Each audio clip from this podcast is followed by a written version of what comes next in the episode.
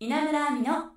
ここしろインターン。どうも稲村亜美です。学生と企業の架け橋にをコンセプトにさまざまな企業の方をお迎えしてお仕事インターンシップのことそして就活に役立つ情報をお届けする稲村亜美のここしろインターン。今回は株式会社プラン B マーケティングパートナーズのインターンシップ事情について伺います。稲村亜美のここしろインターン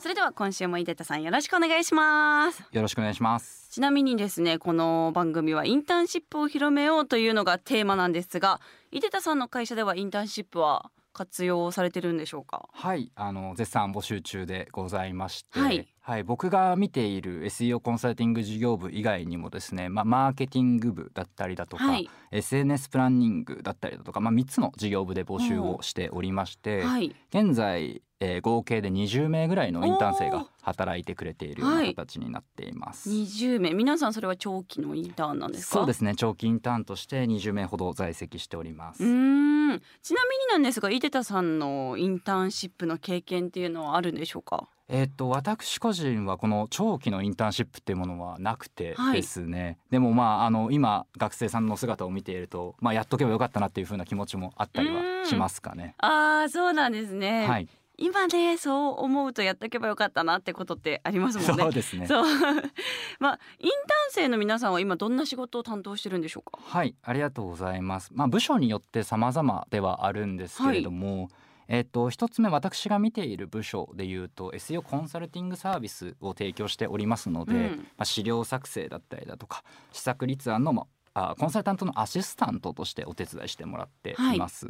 でマーケティング部っていうところで言いますと、えっと、キャストミーというですね、うん。インフルエンサーマーケティングのツールを提供しておりまして、はいで、えーそのお商談をお作るためのえーインサイドセールスというお仕事をさせていただいております。はい。はい、で最後お SNS プランニング事業部でいうと、えっとインフルエンサーさんを、うん。まあ、ディレクションしてお客様の商品を、まあ、PR というふうな形で、うん。えー紹介させていただくというのを、まあ、一気通貫で、はい。えー担当しております。ああそうなんですね。じゃあ結構大事なお仕事も任せてもらってるって感じですかね。そうですね、まあ、売り上げに直結するはいような大事なお仕事をお願いさせていただいております。はあ。まあ井出田さんが学生の頃は周りにインターンシップ使ってる方っていうのはいらっしゃったんですか？そうですね。すかなり少なかったなっていう風な形ですかね。はい。まあ今となってはねなんかインターンシップっていうのは聞きなじみのまあ私はこの番組やってるから かもしれないんですけど、は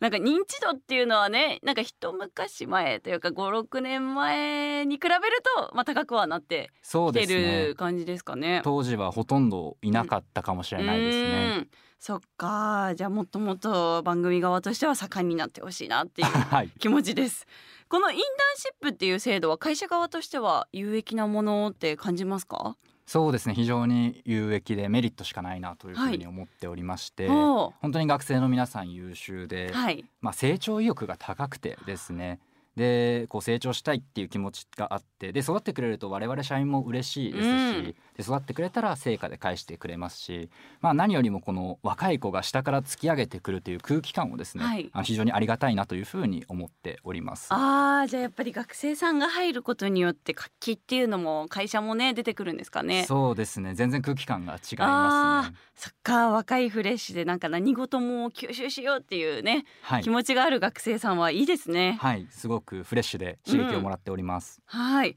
あのよくインターン生として働き出すと仕事以外でもコミュニケーション能力上がったよっていうなんかいろんないい影響もあるって聞くんですが、はい、まあ学生さんのそのインターン生の皆さんにはどんなメリットを会社側は提供できると思ってますか？はい、えっと一言で言うと、まあビジネススタンスを磨くことができるんじゃないかなというふうに思っております。はい、で、まあビジネススタンスとはっていうふうなお話なんですけれども、まあ仕事における考え方ですね。うん、で、えっとまあ意外とみんなこうスキル要は何々ができるようになったっていうところが増えていくことにこう着目しがちなんですけれども、はい。まあ、どういうそういう状況に陥った時にどういうふうに物事を捉えるべきかっていう考え方の方ですね、うん、ここをこう意識していない子が多いなというふうに思っておりまして、そのビジネススタンスというものを磨けるかなというふうに思っております。ああじゃあ結果というよりその経過っ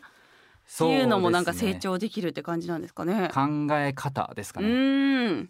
うん考え方一つでねやれることもなんか変わってきそうですもんね。そうですね。ちょっと続けてお話しさせていただくと、はい、まあ就職活動って皆さんこう納得できる会社とかに就職したいって思うじゃないですか、はい、まあ要は自分にとっていい会社自分に合っている会社に就職したいって思うはずなんですよね。うんでそうなった時に会社のことも知らなきゃいけないと思うんですけれども、まあ、自分自身のことも知らないと合っている会社っていうのは出会うことが、まあ、できないなというふうに思っております。はいただですねこう自分自身がどのようにこう考えているのかってあんまり深くは考える機会って少ないと思うんですけれども。向き合う機会がないですね。そうですよね、はいなので一生懸命こう仕事に向き合う過程を通じて自分がどういう状況の時にどのような考え方を持つのかだったりだとか、はい、どういう状況であればどういう考え方を持つべきかっていうのに詳しくなってほしいなっていうのが、うん、あ僕の願いかなというふうに思っております。あでもそれをね就職できる前に経験できるっていうのは強みになりますよね。そうですね。まあ環境が変わっても活躍できる人材になって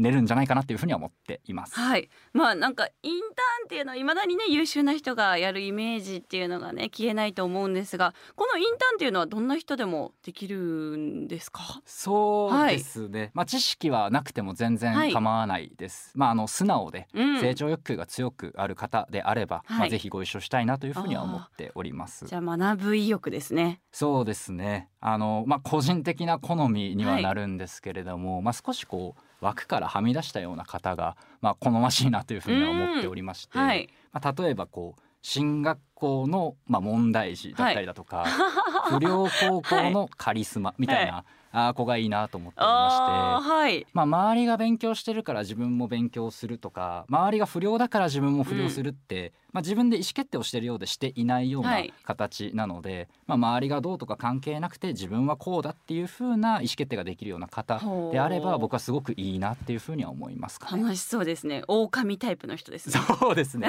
狼タイプかもしれません。はいありがとうございます。ということでですね次回はプラン B の今後のビジョンについて伺っていきたいと思います。今回もありがとうございました。ありがとうございました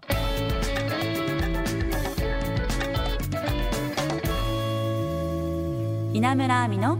ここしろインターン。さあ今回はインターンシップ事情について伺いました。やっぱりねインターン生がいるってことで会社も活気が作っておっしゃってましたね。まあ、井出田さん自体はあのインターンシップ活用しなかったということですがまあね先週話してた通りあの留学したりとかそういう経験があるのでまあ、そこもねまた大きな強みになってるのかなと感じました。ですのでね。まあ飯手田さんも活用その時なインターンシップできたらなっておっしゃってたので学生の皆さんはチャンス逃さずやってみてください。さあ番組ではあなたからのメッセージもお待ちしています。就活に関するお悩みインターンシップについてそして企業の方に聞きたいことや私への質問など何でも OK です。アドレスはここしろアットマーク jocr.jp 番組公式 X もあります。フォローポストもよろしくお願いします。そして番組オフィシャルサイトや番組をサポートしてくれているココシロインターンのサイト。インターンシップの情報も掲載されています。こちらも合わせてチェックしてください。そして私も SNS インスタグラム X やってるのでこちらフォローしてくれると喜びます。よろしくお願いします。稲村亜美のココシロインターン。ここまでのお相手は稲村亜美でした。また来週。